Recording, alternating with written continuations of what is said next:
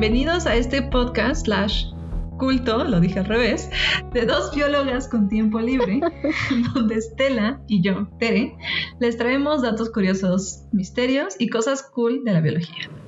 En este episodio hablaremos de cosas de humanos y solo de humanos. Aquí acompañándome como siempre se encuentra la bióloga Estela. ¿Cómo estás? Hola. Bien, bien, gracias Tere. ¿Y tú? Bien, súper bien. Pues lista para hablar de nosotros, como buenos narcisitos que somos. Muy bien, muy bien. Estoy emocionada por este episodio. Súper duper. Bueno, como siempre en todos los episodios. en todos los episodios estoy emocionada por este episodio. Muy bien. Es bueno que te mantengas emocionada. Ok. Pues el día de hoy ah, te traigo un episodio donde hablaremos de algunas características curiosas de los humanos. Entonces voy a enfocarme en tres principales y quizás al final aviente un par de datos al aire.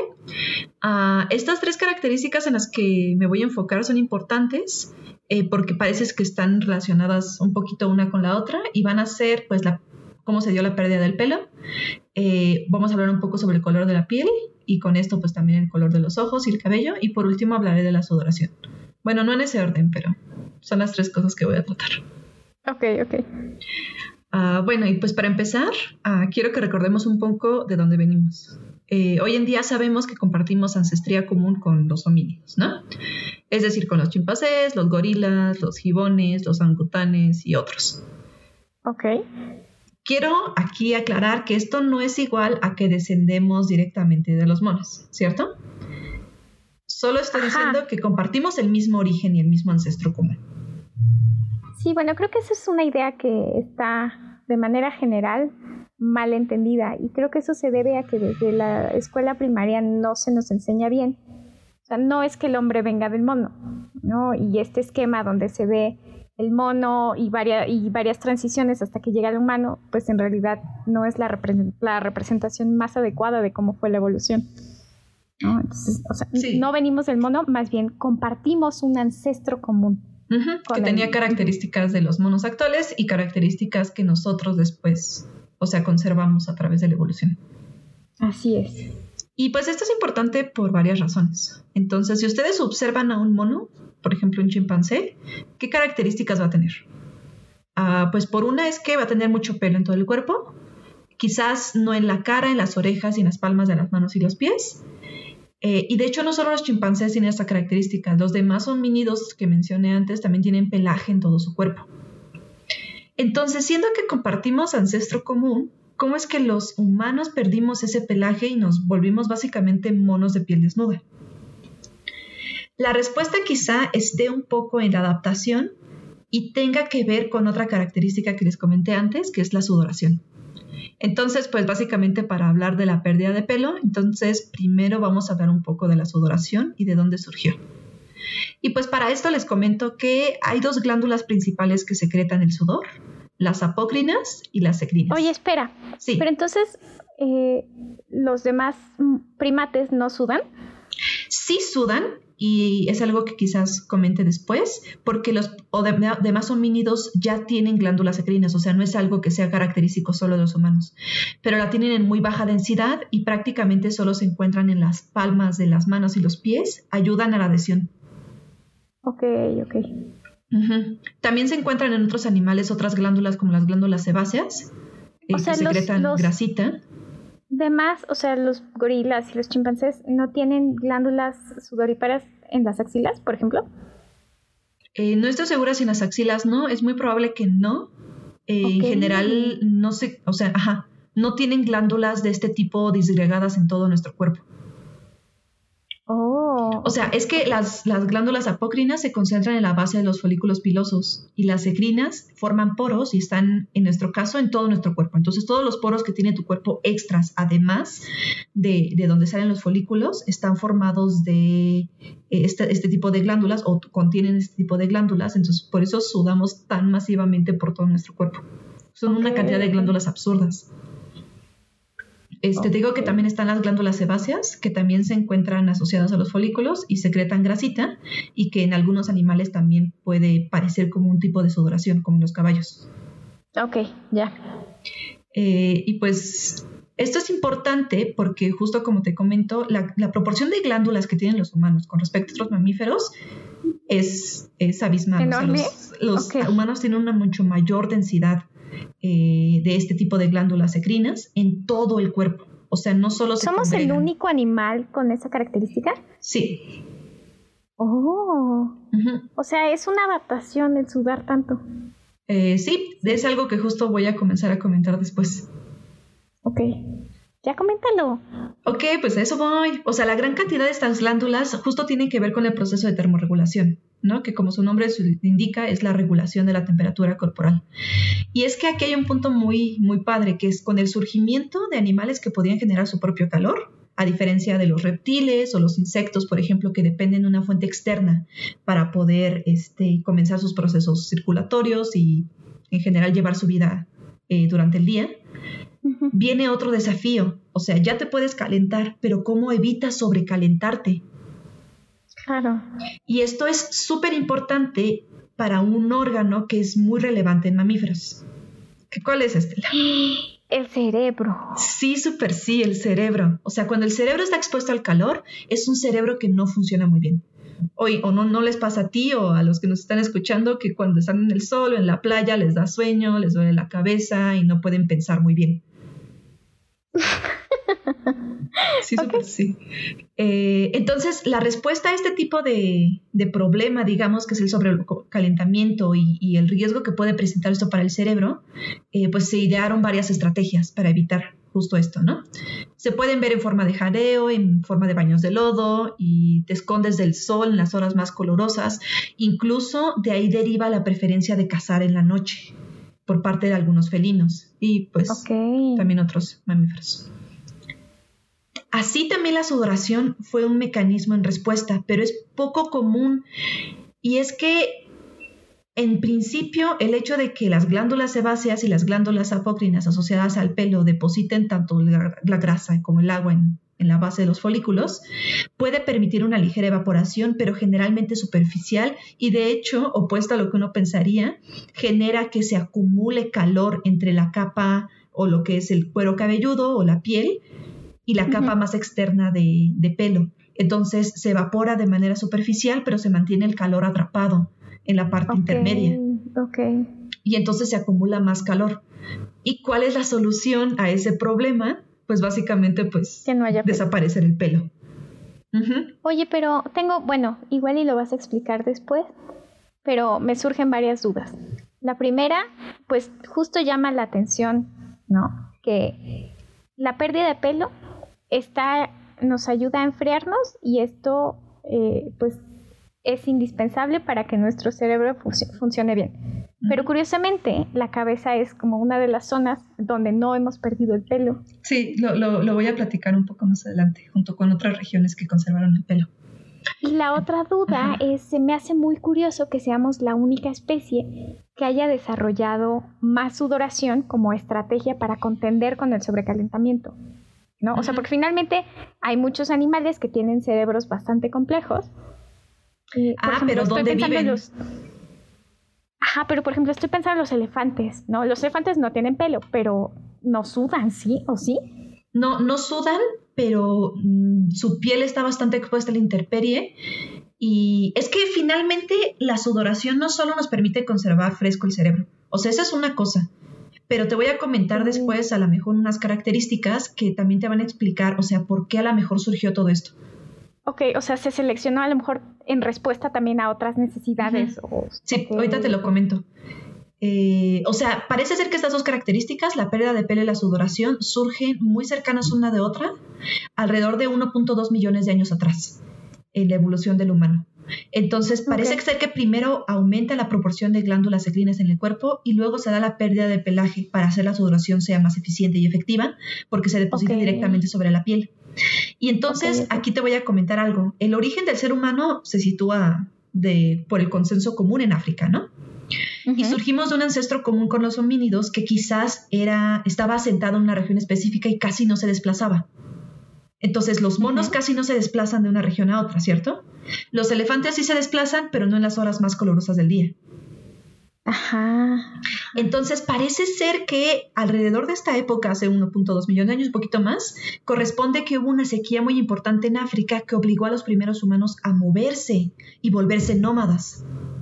Oh, Comienzan a explorar nuevos horizontes, se, se exponen al hecho de comer carne para poder mantenerse en movimiento y para comer carne tienes que cazar y para cazar tienes que correr. Y correr no solo requiere de mucha energía, sino que también produce una cantidad de calor absurda. Entonces la sudoración menos el hecho de que, más el hecho de que eh, desapareció el pelo, nos hizo súper eficientes para mantener una temperatura estable en condiciones de sol abrasador mientras corremos. Y entonces, de hecho, hay, hay artículos que comentan que un humano fácilmente puede escapar de un felino, eh, o sea, puede ganar en una carrera bajo el sol abrasador. Porque somos tan eficientes al sudar y, evitar el sobrecalentamiento que el sol puede estar en, el, en su cenit y nosotros como si Ok. nada corriendo atrás de las presas. Sí, lo, la otra cosa que yo sabía es que los humanos habíamos evolucionado para ser corredores de resistencia. Y para eso Que necesitas muy un... pocos animales pueden seguirnos el Sí. paso en términos de aguante, de cuánto tiempo pueden, podemos estar corriendo. Y eso justo parece ser que es, ajá, efecto de la sudoración y la pérdida de pelo, porque somos muy, o sea, en serio, es un método súper eficiente para eliminar el calor. Y es que correr produce mucho, mucho calor. Por eso no ves a los leones y a los felinos cazando a la mitad del día, porque si no se sobrecalientan y Pobres. nada más se desmayan. Y nosotros no. Sí, me imagino. Sí, es, la verdad es, es impresionante como algo que parece tan, tan sencillo como sudar y que Tan la gente hoy en día es trivial, como, ajá. ay, estoy sudando.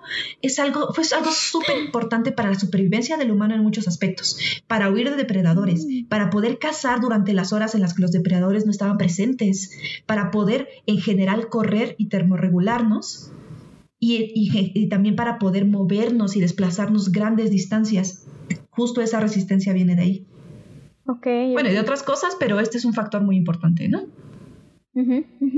Eh, algo que está padre es que la pérdida de pelo parece ser que se origina en la mutación de varios genes. Y uno de los efectos de estas mutaciones es que se produce una queratina que es más débil y frágil comparada con los chimpancés, por ejemplo. Y esto poco a poco llevó a que el pelo se quebrara y se perdiera. Ok, o sea, por eso nuestros vellitos son como súper delgaditos. y delgaditos. Sí, exactamente. O sea, es una mutación en la queratina que la hace más chafona, por así decirlo. Oh, ok. Y pues como comentabas antes, o sea, esta estrategia, fue tan útil, útil para termorregularnos que pasó una cosa más, y es que nuestro cerebro podía mantenerse fresco todo el tiempo. Y así pudo crecer y hacerse más complejo. Entonces, en unos miles de años pasó de ser de 400 centímetros cúbicos al, al triple, a 800 centímetros cúbicos, gracias a eso. Ok, och- ajá. 800 centímetros cúbicos no es el triple, ¿no? Ah, perdón, no sé matemáticas. Eh, ok. Eh, bueno, eh, algo te iba a preguntar. Ah, 1200 centímetros, ajá. Es que sí lo tenía anotado, pero aquí no lo noté y en mi cabeza se quedó el doble, ajá. Ah, Pero ok, sí se triplicó, no te- lo prometo. Ok, ok. Es que creo que 800 centímetros cúbicos es el que tenía el Homo ergaster Ajá, y después volvió a aumentar otros 400 centímetros cúbicos. Ajá. Lo que me sorprende es que eso haya sido en cuestión de solo miles de años. Sí, O sea, sí, eso pasó haya muy sido rápido. Un desarrollo. ajá. O sea, de, de creo que neandertales o australopithecus, no me acuerdo, eso no lo tengo aquí, sino en mis notas, pero creo que de neandertales a, a la actualidad este, aumentó esa cantidad. Eh, si quieres, pregunta lo que tienes que preguntar en lo que yo abro mi libreta y checo bien. Ok, pues, ajá, ya ves que nos decían en paleo que eso empezó a causar problemas durante los partos, ¿no? Porque la cabeza empezó Claro, a ser sí. tan grande que pues las pobres mamás no podían parir bebés tan cabezones y eso llevaba como a muertes tanto del bebé como de la madre. Sí, pero curiosamente a pesar de eso se seleccionó de todas formas. O sea, Una era tan más grande. Ajá. tener un claro, cerebro más grande que aún con las muertes terminamos teniendo ese cerebro grande. Sí, desde Australopithecus hasta nosotros ah, pasó a Homo ergaster y de Homo ergaster se duplicó en algunos miles de años. Porque, ajá, eso sucede un poco antes. Luego hablamos de la evolución del humano para tener todo Ajá, esto claro. mi otra pregunta es esto de la variación que hay en términos del grosor del cabello y si es cabello lacio o cabello Ok, te lo voy a comentar ahorita. Si me das chance, voy a Oh, resolver varias de tus preguntas ahorita. Muy bien, Entonces, pues, tu pregunta va más o menos como, ¿qué pasa con las partes del cuerpo que sí tienen pelo, no? Eh, que en. Ajá, algunos Eso, casos punto número uno. Ajá. son... Vamos a llegar a eso. Dame chancecito. bien. y si no lo resuelvo, ya me lo preguntas y si no, lo dejamos para la próxima, Ok. para los show notes. Muy bien, muy bien. Eh, justo creo que son regiones que en otros homídeos no necesariamente hay pelaje. Eh, entonces vamos a hablar del caso del pelo de la cabeza. Entonces sí parece contraintuitivo, ¿no? Si quieres mantener una temperatura baja en la cabeza, pues también le quitas el pelo a la cabeza.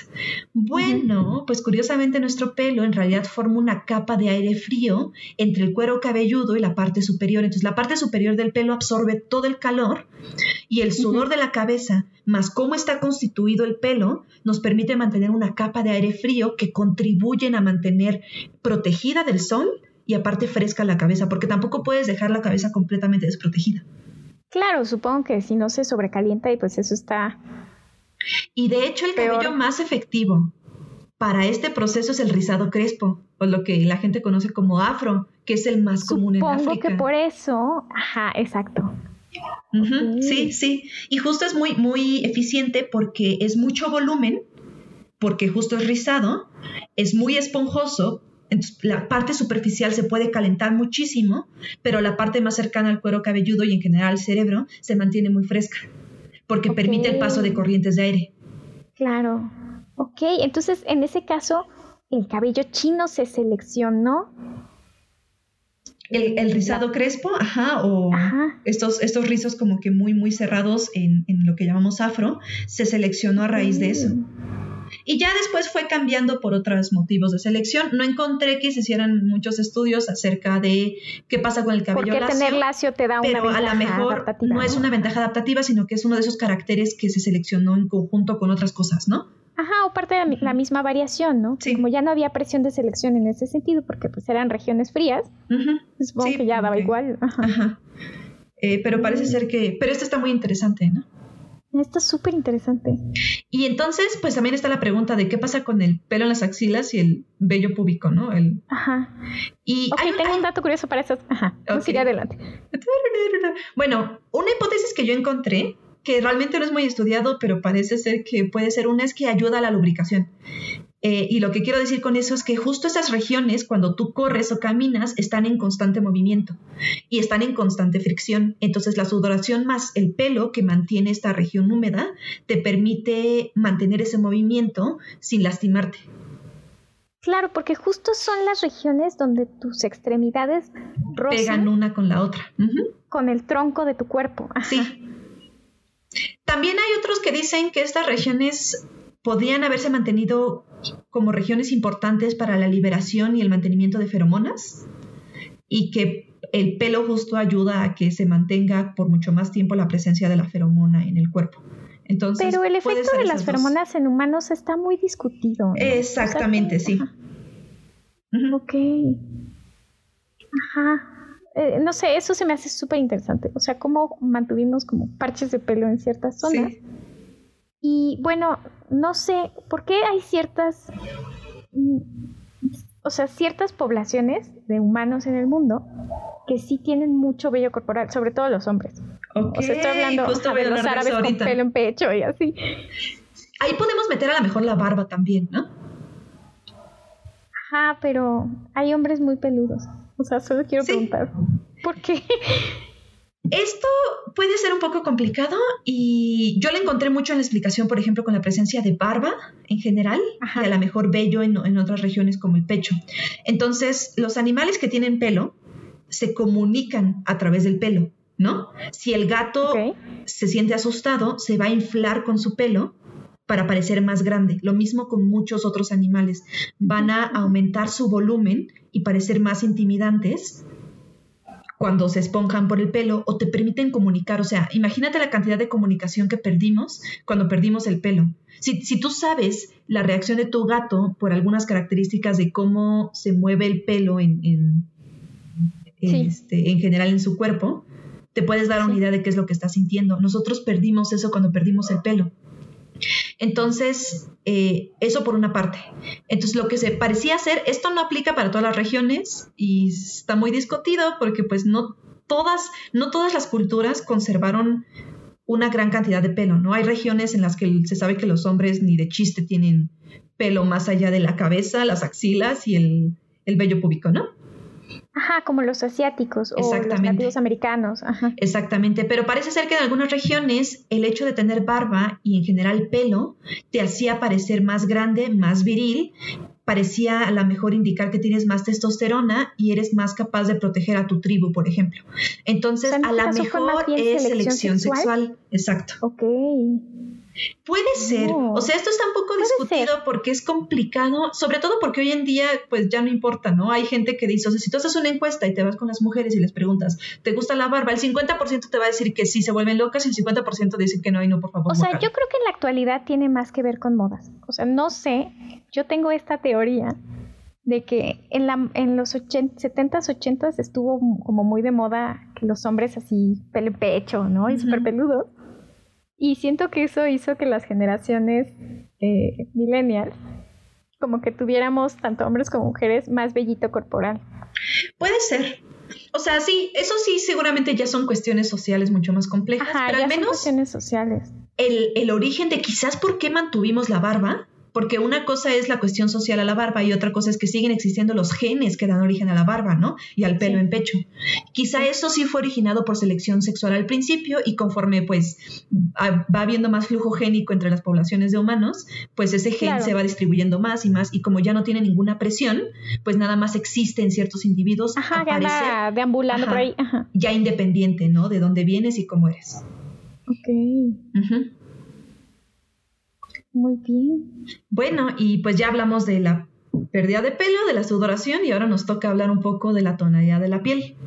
Ok, entonces antes de que entres en ese tema, voy a terminar dando mi dato curioso ah, sobre el pelo. No sé, es que justo o sea, hablamos como de cómo se seleccionó que nada más tengamos pelo en ciertas regiones. Pero lo que se me hace más curioso es que, eh, bueno, muchos habrán eh, escuchado o vivido la situación de tener piojos. Eh, y justo lo que llama la atención es que hay piojos que están adaptados, o sea, hay una especie específica de piojos para el pelo de la cabeza y hay otra especie específica para el vello púbico. Sí, sí. Entonces se me hace súper curioso que hasta en eso se ha seleccionado una especie para cada región, ¿no? lo que habla mucho de esta coevolución entre hospedero y parásitos. Retomando un poco eh, eh, el tema del episodio anterior. sí, súper sí, sí, eso está interesante y pues supongo que tiene que ver mucho porque finalmente el vello púbico es muy diferente al... Sí, claro. Al de la cabeza y en general es más corto y es más grueso, tiene otro tipo de...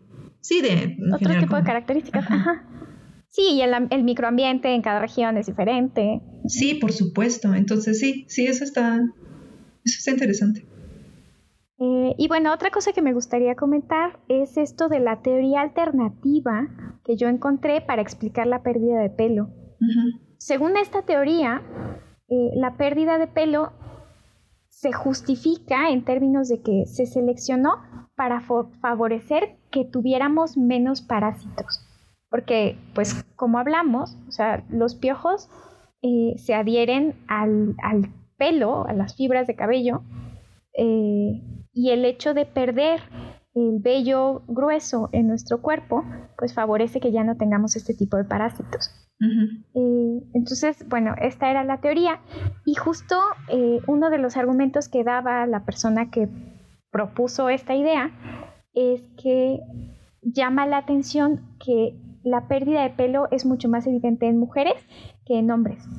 Y aparentemente esto se podía explicar porque las mujeres se quedaban más tiempo en lugares fijos, lo que permitía que parásitos como pulgas, que requieren estar tanto en el hospedero como en el suelo, o sea, pasan parte del tiempo encima de ti y parte del tiempo en otros lugares, pudieran estarse subiendo y bajando. Entonces esto favorecía la pérdida de pelo en las mujeres, mientras que en los hombres que salían a cazar y a recolectar y como que estaban menos expuestos a las pulgas del hogar, eh, que ellos no se vieran tan presionados para perder el pelo. Digo, esta es la idea que se propuso. No sé realmente qué tanto sustento tenga. Sí, o sea, habría que checar. A lo mejor finalmente se complementan todas estas porque nosotros asumimos que una cosa dio origen a esto, ¿no? Eh, o sea, hay que recordar que finalmente hay un montón de procesos dentro de la evolución que pueden dar origen a todas esas características y a veces algunas de ellas son súper aleatorias, ¿no? Como la deriva génica. Eh, sí, o sea, por ejemplo, lo que, lo que podría justificar la cantidad de pelo en los hombres sería a lo mejor la teoría que te comentaba, ¿no? De la virilidad y un indicador sexual. Claro. en otros casos, a lo mejor, sobre todo en zonas tropicales, a lo mejor podría explicarse que esto no fuera un indicador porque justo perdían pelo por la presencia de ciertos parásitos, ¿no? Que en zonas con, más, con mayor temperatura suele ser mucho más común. O sea, a lo mejor es una combinación en todas estas. Yo creo que suena un poco más lógico la, la idea de que finalmente el pelo es una limitante a la sudoración y lo importante que es la termorregulación. Y a lo mejor derivado de eso o algo que lo exacerbó, eh, claro, quizás fue la ventaja de haber perdido, haber disminuido la cantidad de parásitos. y eso a lo mejor eh, eh, explica por qué en algunas regiones, aunque los hombres pudieran mostrar su virilidad con la barba, no la tenían, ¿no? O con otro tipo de, de, expresión de pelo. O sea, a lo mejor es una combinación de todas. Y siempre con estos estudios siento que hay que agarrarlos un poco con las pinzas, porque luego estos estudios se hacen mucho en Europa, en, en Asia, y incluyen muy poco a lo que es América. Y no porque no lo quieran incluir, sino porque simplemente, o sea, siento que en los países ricos tienen ya están tanto cubierto. Los estudios. Están sesgados, pero siento que está tan, cubierto todo lo básico que ya se pueden comenzar a preguntar cosas como estas trascendentales, ¿no? Y aquí en México estamos todavía preocupados por resolver cosas muy básicas y no nos podemos Ajá, por curar el chagas y el dengue que nos da. Entonces, sí, pero a lo mejor vienen, vienen de la mano y solo hay que encontrar cómo juntarlas. Claro. O sea, finalmente la pérdida de pelo se sabe datado cuándo sucede y también se saben qué genes mutaron y qué sucedió. También se sabe qué genes tuvieron que cambiar y aumentar para eh, cambiar la densidad de glándulas este, crinas en el cuerpo. Entonces, todo esto tiene también mucha fundamentación genética. Ok, ok. Sí, súper sí. Bueno, ahora sí, pasamos a, a la tonalidad de la piel. Sí. Entonces, pues como ya vieron, la piel de los humanos sufrió muchas transformaciones desde el ancestro mínimo común, ¿no? Perdimos el pelaje, lo que significó que perdimos también una capa protectora contra el agua y contra la luz. Y para eh, contrarrestar, esto, parece ser que varios genes eh, que justo están asociados a esos procesos de formación de la piel mutaron y convirtieron nuestra piel en una capa impermeable y resistente a arañazos. Impermeable. Impermeable, o sea, sí es súper impermeable. O sea, sí. Súper sí. I guess. I guess. Bueno, no, pero ¿qué tan impermeable? O sea, porque si fuera muy, muy impermeable, es que estaba pensando en las ranitas estas que tocas pero son venenosas y te mueres. ok, impermeable al agua, o sea, no, no es impermeable a todo porque finalmente hay muchos estímulos externos. O sea, tu piel tiene poros y entran por los poros, ¿no? Ah, ajá, ajá. Eh, o sea, es impermeable en el sentido de que aunque te caiga agua no, no va a penetrar y es también poco probable que te hongues muy seguido, ¿no? Como le sucede a, otros animales. Entonces, en general, sí, y es bastante resistente. O sea, los arañazos que te dan los gatos cicatrizan relativamente rápido y sigues adelante. Básicamente. Eh, y pues entonces también con todo esto cambió el color de nuestra piel para protegernos de la luz. Los melanocitos acumularon más melanina y nuestra piel se tornó oscura, ¿no? Entonces, básicamente eso fue un protector solar natural. Aunque de hecho aún está como que queda pendiente eh, esclarecer exactamente qué pasa, porque la piel oscura sí protege contra cierta radiación. Pero parece ser que esto no es tan importante como nosotros queríamos, porque la luz UV sí causa daño al DNA y esto sí puede llevar al cáncer de piel, pero la mortalidad causada por el cáncer de piel no es suficiente para afectar la reproducción de los humanos. Entonces eso no explica que haya una fuerza de selección muy grande hacia cambiar el tono de piel. Sí, porque finalmente puedes tener cáncer, o sea, pero generalmente el cáncer se da a edades avanzadas, cuando ya dejaste descendencia. Entonces no hay presión de selección, por lo menos no tan fuerte, ¿no? Al menos por ese lado. ¿Y entonces? Pues parece ser que esta protección en realidad fue para conservar el folato o el ácido fólico, que es muy sensible a la luz. Y ya sabes que esto en bajas cantidades en la mujer causa problemas en el desarrollo del feto durante el embarazo. Y pues uno de ellos es que no se cierra el tubo neural, resultando en la condición que conocemos como espina bífida. Entonces, esto sí va a generar una muerte grande en la población humana y sí resulta poco ventajoso. O sea, hay que proteger al folato de la degradación solar. Oye, pero hay estudios, digo, ahora que vivimos en un, en un mundo globalizado, donde hay gente de todos colores en todos lados, eh, donde haya como más casos de bebés con espina bífida en población blanca que viva en los trópicos, donde hay mayor exposición a la luz UV o algo así. Ajá, si tienes gente blanca viviendo en los trópicos, es gente que tenía dinero y llegó a vivir a ese lugar y probablemente tomó suplementos de ácido fólico aún tres meses antes de querer concebir a su bebé. Ok, entonces me estás diciendo que no hay estudios y... O sea, no, porque ya lo puedes consumir de manera externa. De hecho, pues saben que en México está adicionado a todos los alimentos el ácido fólico porque hubo una epidemia enorme de espina bífida en México porque las mujeres no tomaban suficiente ácido fólico. Y no tiene nada que ver con la piel, o sea, finalmente tienes que consumirlo. Y la piel oscura evita que se degrade. Pero ahorita ya podemos tomar tantos suplementos externos que no importa que ya, no se va a notar el efecto de, de tu color de piel en sí tu bebé nace o no con espina bífida. Ok. Ajá, o sea, porque ya lo puedes tomar. Entonces, hoy en día ya no. Así como no vemos el efecto de la presión de selección natural sobre la barba o sobre otras características, lo mismo para el ácido fólico. Lo que sí se sabe es que esto es lo más probable, eh, porque esto sí pudo haberlo sometido a selección natural y hay evidencia de genes que mutaron hacia este lado. Y es que hay otra cuestión importante. A lo mejor eh, lo que te cuento el folato no suena muy lógico, pero a lo mejor lo que te voy a contar ahorita sí. Y es que curiosamente, con una mayor protección al UV para salvar el folato, viene una menor producción de vitamina D por exposición al sol. Entonces tu bloqueador solar hace que ya no penetre suficiente radiación UV que te permite, de hecho, sintetizar vitamina D. La vitamina D3 es la forma que requerimos para ciertas funciones. Una de ellas muy importante es promover la absorción del calcio. Y esta se puede adquirir de muchos lugares, ¿no? Pero una de esas es la vitamina D2 que tenemos, junto con la luz, nos ayudan a sintetizar la vitamina D3 en la piel, ¿no? Ok. okay. Entonces los humanos de piel oscura la entrada en, los humanos de piel oscura, la entrada de luz UV es menor y por lo tanto la eficiencia en la que eh, sintetizan vitamina D es menor. Pero en realidad no importa, porque hay tanto sol todo el año que te alcanza para sintetizar todo lo que necesitas. O sea, lo malo es que te vayas a vivir a Alaska. Exacto. O sea, que seas súper morenito y vivas en Alaska. El problema fue cuando nos, movimos a otras latitudes donde hay estacionalidad marcada y donde el sol solo sucede en cierta época. Y entonces la piel oscura fue un problema y ahí surge la reducción de melanina. Este, y entonces el protector solar ya comienza a dejar pasar este, la luz para que se produzca la vitamina D.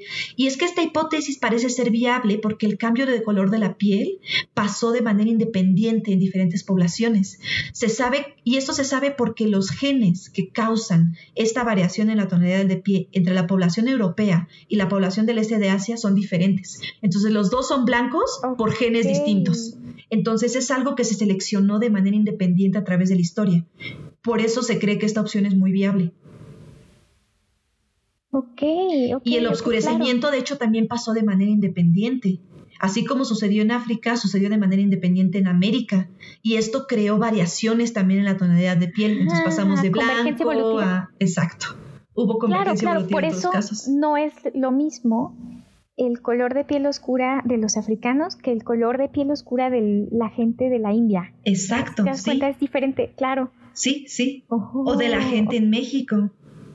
O sea, por eso tienes esta variación tan grande en la tonalidad, no porque en el pasado se hayan mezclado todos, sino porque surgieron muchas veces de manera independiente. Y pues esto lo sabemos porque los genes detrás de esta, estas variaciones son todos diferentes. O sea, los genes que responsables de la piel oscura en África son, diferentes, de los de la piel oscura en la India. Y lo mismo para la, piel blanca. Para los genes responsables de Europa son diferentes a los de Asia del Este del sureste. Oh, ok, ok. Eso está muy cool. Y pues ligado a esto también se da una, o sea, la pérdida de melanina también puede explicar quizás por qué cambió el color del cabello y los ojos, ¿no? Porque la pérdida de melanina quizás se dio de manera generalizada y el cabello y entonces arrastra todo, ¿no? eres más blanquito y pues tienes tendencia a ser más güerito. Exacto y con ojos azules, porque los ojos también finalmente su coloración se da o su pigmento se da por la presencia o ausencia de melanina, ¿no? Entonces, entre más melanina tienes, pues se tornan cafés y entre menos melanina tienes, la luz que entra y se dispersa dentro del ojo se dispersa de tal manera que te da diferentes tonalidades. Por eso los ojos azules y verdes cambian mucho de tonalidad dependiendo de la incidencia de sol. a veces se ven grises, a veces se ven muy intensos y eso depende de cómo entra la luz y se dispersa. Ah, ok. Eh, hay otra hipótesis que dice que quizá el color de los ojos sí se sometió a selección natural. Y es que los ojos azules, como dispersan menos luz, quizá estaban más adaptados a condiciones de mayor luminosidad y lo opuesto para los ojos claros, ¿no? Hay menor luminosidad en estas latitudes y entonces, pues según esto ven mejor, aunque de esto no hay mucha evidencia y es complicado de estudiar. Sí, supongo que es complicado como tratar de entender qué ven los demás, y si están viendo lo mismo que tú o no, no sé cómo se hagan esas pruebas, pero suena complicado. Exacto. Y pues hay otros que sugieren que también puede haber evidencia de que la piel no es que surgiera por selección sexual, pero que en algunos casos contribuyen al dimorfismo sexual, porque parece ser que en algunos casos las mujeres suelen tener un tono de piel más claro. Esto lo quieren justificar porque una piel más clara pues ayuda a la mejor síntesis de vitamina D y como les dije antes es muy importante para la, absorción del calcio. Imagínense lo vital que era esto para el durante el embarazo y la lactancia, ¿no? Esto no está muy bien comprobado. Entonces no sabemos muy bien. O sea, son teorías. Eh, son teorías y pues no sé qué tan lógico sea tomando en cuenta que hay poblaciones cuyo tono de piel no varía en nada, prácticamente. O sea, todos mantienen algo muy estándar, entonces quién sabe qué tan cierto sea eso. Hay otros que sugieren que el color de los ojos también podría ser eh, sometido un poco a selección eh, natural debido a que según estudios, los hombres de ojos azules prefieren a mujeres del mismo color de ojos porque esto indica una adaptación local a la región. Como con sea, ¿Los hombres de ojos azules son xenofóbicos? Ajá, pero, ajá, ajá, pero evolutivamente bueno, pero son estos artículos sí, sí, sí. O sea, todo eso está en duda. que llegan a conclusiones raras, ¿no? Ajá. O sea, finalmente esto está en duda y además esto quizás aplicó en algún momento para la supervivencia local de ciertos grupos, pero hoy en día ya no es válido porque, pues, ¿a qué adaptación necesitas? Sí, bueno, ahorita es súper difícil, ¿no? Supongo estudiar adaptaciones porque finalmente ya somos un mezclador de gente Sí, o sea, el flujo génico es tan intenso que, eventualmente, de hecho, vamos a diluir todo esto. Sí, y en muchos aspectos supongo que ya ni siquiera hay presión de selección. No, para nada. O sea, tanto no hay presión de selección que yo nací semiciega y sigo existiendo. Mira, yo soy pequeña y débil. Así que supongo que ¿Aplica lo mismo? Ajá. Y pues bueno, así los homínidos de piel desnuda, sudorosos y de muchos colores, pues dieron origen a la variedad que vemos hoy, ¿no? Eh, pues aunque de hecho ahorita ya no importa porque pues si somos rubios o morenos, ojos claros o marrones, o sea, sobrevivimos igual, da lo mismo, el capitalismo nos da a todos por igual. Eh, bueno, a menos que consideres el racismo, en cuyo caso sí todavía está sometido a algún tipo de adaptación, pero bueno. Y pues tomamos suplementos, ¿no? De vitamina D y tomamos suplementos de ácido fólico y nos bronceamos, entonces ya no importa. Nos ponemos pupilentes de colores.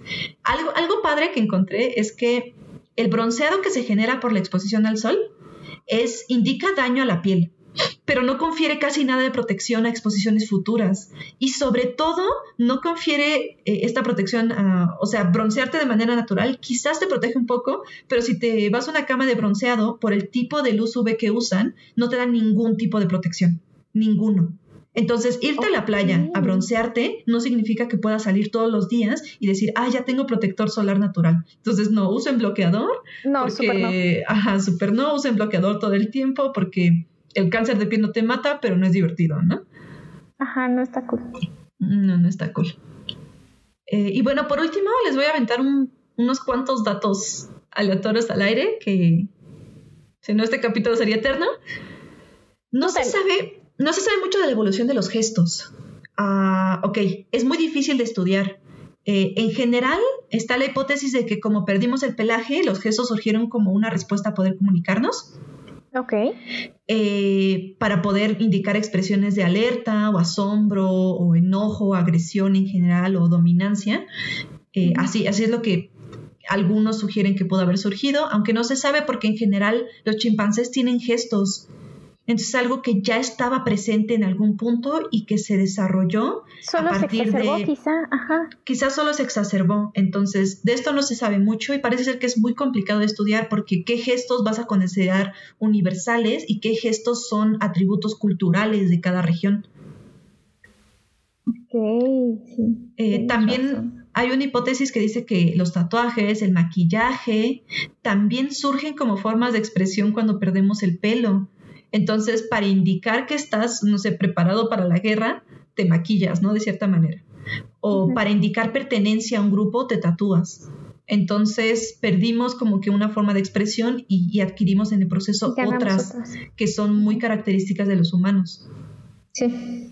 Eh, otra, otra cosa padre es que pues los humanos son neoténicos, ¿no? Ah, pues la neotenia, ¿qué es la neotenia, Estela? Como un examen. ¿Por qué me haces esto? ¿Para qué A ver, el seminario. Eh, bueno, se llama neoténico aquel organismo que retiene sus atributos juveniles aun cuando llega a la madurez sexual, como los ajolotes, que en lugar de, ah, o sea, que conservan sus branquias en lugar de, te iba a decir, de evolucionar, eh, de transitar a volverse salamandras completamente. Ajá, exacto. Sí, o sea, justo es esto, ¿no? ¿Pasé la prueba? características juveniles. Sí, súper sí. Gracias. Qué bueno. Ay, qué horror. Si no te íbamos a revocar el título de biólogo. Ay. Eso iba a pasar públicamente. Ah, y pues justo a los humanos sucede lo mismo. Entonces, si ustedes ven la foto de un chimpancé bebé comparada con un chimpancé adulto, sí pasan por un momento de, de cambio en el que se ven como dos cosas completamente diferentes. Pero otra vez, si regresan a la foto del chimpancé, lo voy a agregar a, las imágenes extras de este capítulo, van a ver que en general tienen una frente más pequeña, este, como que su cara es más chatita, tienen ojos grandes, tienen una boca más pequeña. Y si ustedes ven a un humano, un niño, o sea, justo se ve así, tiene ojos grandes, una nariz pequeña, una boca pequeña, en general son cabezones, y parece ser, o sea, hay, hay, hay una hipótesis que, muestra que conservar características neoténicas quizá fue un derivado, o, sea, no se sabe qué fue antes o qué fue, qué fue después, pero está asociado a nuestra capacidad cerebral. Como durante la juventud es donde se desarrolla más el cerebro, entonces los chimpancés desarrollan su cerebro pues durante el periodo en el que son niños jóvenes y llegan a una etapa, eh, sobre todo la madurez sexual, en el que el cerebro deja de desarrollarse. Entonces el, el hecho de conservar, te digo, no sé cuál fue una y después la otra, o sea, una idea es que a través de la evolución de nuestro cerebro, al aprender o, o, mantener un periodo más largo de aprendizaje, llevó a que también mantuviéramos un periodo más largo de características juveniles, que en el último de los casos nos llevó a de plano quedarnos neoténicos. Ajá, que terminó conservándose. Exacto. Y entonces al final un humano adulto no cambia tanto en ciertas características con respecto a un humano joven y esto permite que mantengamos un mayor tiempo de aprendizaje prácticamente de toda la vida. Ok, eh, entonces, pues esta es una teoría y creo que está interesante para explicar eh, la neotenia. Hay otros que comentan que también pudo haber sometidos, haberse sometido a selección sexual, pero pues eso está en duda, ¿no? O sea, cómo los hombres quizá prefieren características cada vez más juveniles en, en las mujeres. Ajá, pero bueno, supongo que eso también ya es, bueno, no sé, cultural. Es sí, es complicado, es difícil de explicar porque otra vez, o sea, dependemos en muchos de esos casos que en el momento en que adquirimos lenguaje y cultura, muchas de las cosas se volvieron culturales. Y eso ya es otra onda. Lo mismo con los gestos, ¿no? Por eso es tan difícil estudiarlo porque muchas cosas dependen de la cultura. Sí. Y ya por último, ya para acabar, uh, en últimos estudios que encontré, hay secuencias heredadas neandertales que correlacionan por una parte con un mayor riesgo a complicación respiratoria por COVID y por otra parte a una resistencia al COVID. Entonces, hay, hay individuos en la población que pueden tener las secuencias de neandertales conservadas bueno, pero para empezar, para morir o para vivir. Nuestros ancestros se mezclaron con los neandertales.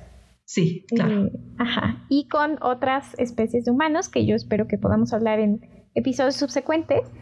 Eh, pero bueno, el chiste es que en nuestro genoma cargamos con pedazos de DNA provenientes de estas otras especies. Eh, y, que a la fecha nos afectan en algo como el COVID. O sea, eso me pareció impresionante. y parece ser que esto explicaría un poco la aleatoriedad con la que vemos que afecta a ciertos individuos, ¿no? O sea, sabemos que hay ciertos componentes de edad, hay ciertos componentes de enfermedades conjuntas, pero hay otras personas que parece que estaban bien y plot, ya sean jóvenes o medianamente jóvenes o viejos, y quizás sea por esto. Sí, claro. O sea, hay un, definitivamente hay un componente genético que predispone a colapsar o no eh, al tener COVID. Sí. Y, parece que ese componente proviene de los neandertales, lo cual está súper, súper. Exacto, sí. Ya dije esta palabra como muchas veces, pero no importa. Interesante. Interesante. Sí, está cool. O sea, está un poco de miedo porque no vas a saber. bueno, podrías saber, ¿no? Técnicamente si. Secuencias todo su un estudio Ajá, pues igual y en los estudios estos de 23andMe podrían incorporar este tipo de cosas. Saber si tienes ¿Qué propensión a morir de COVID. estaría, estaría chistoso, pero sí, sí esto pasa, o sea, ajá. Oh, sí. Y de hecho la hibridación con neandertales, por lo que tengo entendido, es muy curiosa, porque parece ser que eran los machos o los hombres neandertales los que se mezclaron en realidad con las mujeres humanas, porque parece ser que al revés no funcionaba. Ajá, eso me suena mm, no muy agradable, ¿sabes? O sea... ¿Por qué? Mm, no sé si haya sido preferencia de las mujeres o si haya sido producto de violaciones. Pero violaciones podría pasar de, los dos lados, ¿no? O sea, hay, hay hombres en ambas especies. Ah, bueno, tienes razón. O sea, no te estoy diciendo que hibridaran de manera. No. A ver, yo lo que estoy diciendo. Los se, extinguieron. Y con ellos, pues. Los reabsorbimos. Ajá. O sea, lo que voy es: si las hembras, o bueno, si las mujeres neandertales tuvieron hijos, a lo mejor e, esa descendencia probablemente fue criada como parte de la tribu neandertal. Y finalmente esas tribus se extinguieron. Y por eso es que no vemos. Pues no necesariamente, porque por el registro histórico, o sea, el chiste es que no tenemos evidencia de DNA mitocondrial de Neandertal. Lo que quiere decir que la herencia eh, mitocondrial siempre fue por línea Homo sapiens. Paterna. Ajá. Entonces, hay de dos. O la hibridación fue simplemente neandertales violando humanas, este Homo sapiens, o porque me extraña que no sucediera lo opuesto. Entonces, está la teoría de que probablemente estas uniones no fueran viables. Tengo que checar bien por qué y, cómo. Sí, puede ser algo así como las mulas, ¿no? Que a fuerzas tiene que ser una yegua y un burro. Ajá. Este, porque justo no es que, o sea, por, por alguna razón fueron consideradas dos especies distintas. O sea, finalmente el resultante de eso fueron híbridos. Sí, sí. Eh, bueno, sí, eso está muy interesante. Ojalá, ojalá lo podamos discutir. Sí, sí, sí. Espero también que más adelante que lo podamos discutir más adelante. Y pues el episodio de hoy acabó con esto. ¿Quieres adelantarnos algo del próximo episodio? Eh, sí, el próximo episodio viajaremos al. no, adiós. El próximo episodio viajaremos a las profundidades del mar para conocer a una de las criaturas más impresionantes y enigmáticas. ¿Cuál será? Descúbranlo en el próximo episodio. ok, o sea, nosotros dando super spoilers en los episodios pasados y aquí es como iremos al mar. Ajá, es para dejarlos en suspenso. Muy, en suspenso. Ok, muy bien. Suspenso. Este, bueno, pues no olviden seguirnos en nuestras redes sociales, donde también pueden encontrar pues las imágenes referentes a este episodio y quizás algunos memes. Ah, nos pueden encontrar en Instagram como dos biólogas-pod y en Twitter como arroba dos biólogas, quizás en el futuro como arroba dios. Burlate. sí, por siempre. No, no se crean, solo como arroba dos biólogas. Ah, y pues, ¿quieres agregar algo más? Eh, no, pues muchas gracias por escucharnos y recuerden, nada en la biología tiene sentido si... No eres un homínido moderno con deficiencia de vitamina D que decepciona a sus ancestros. bueno, nos vemos. Nos vemos pronto. Adiós. Adiós.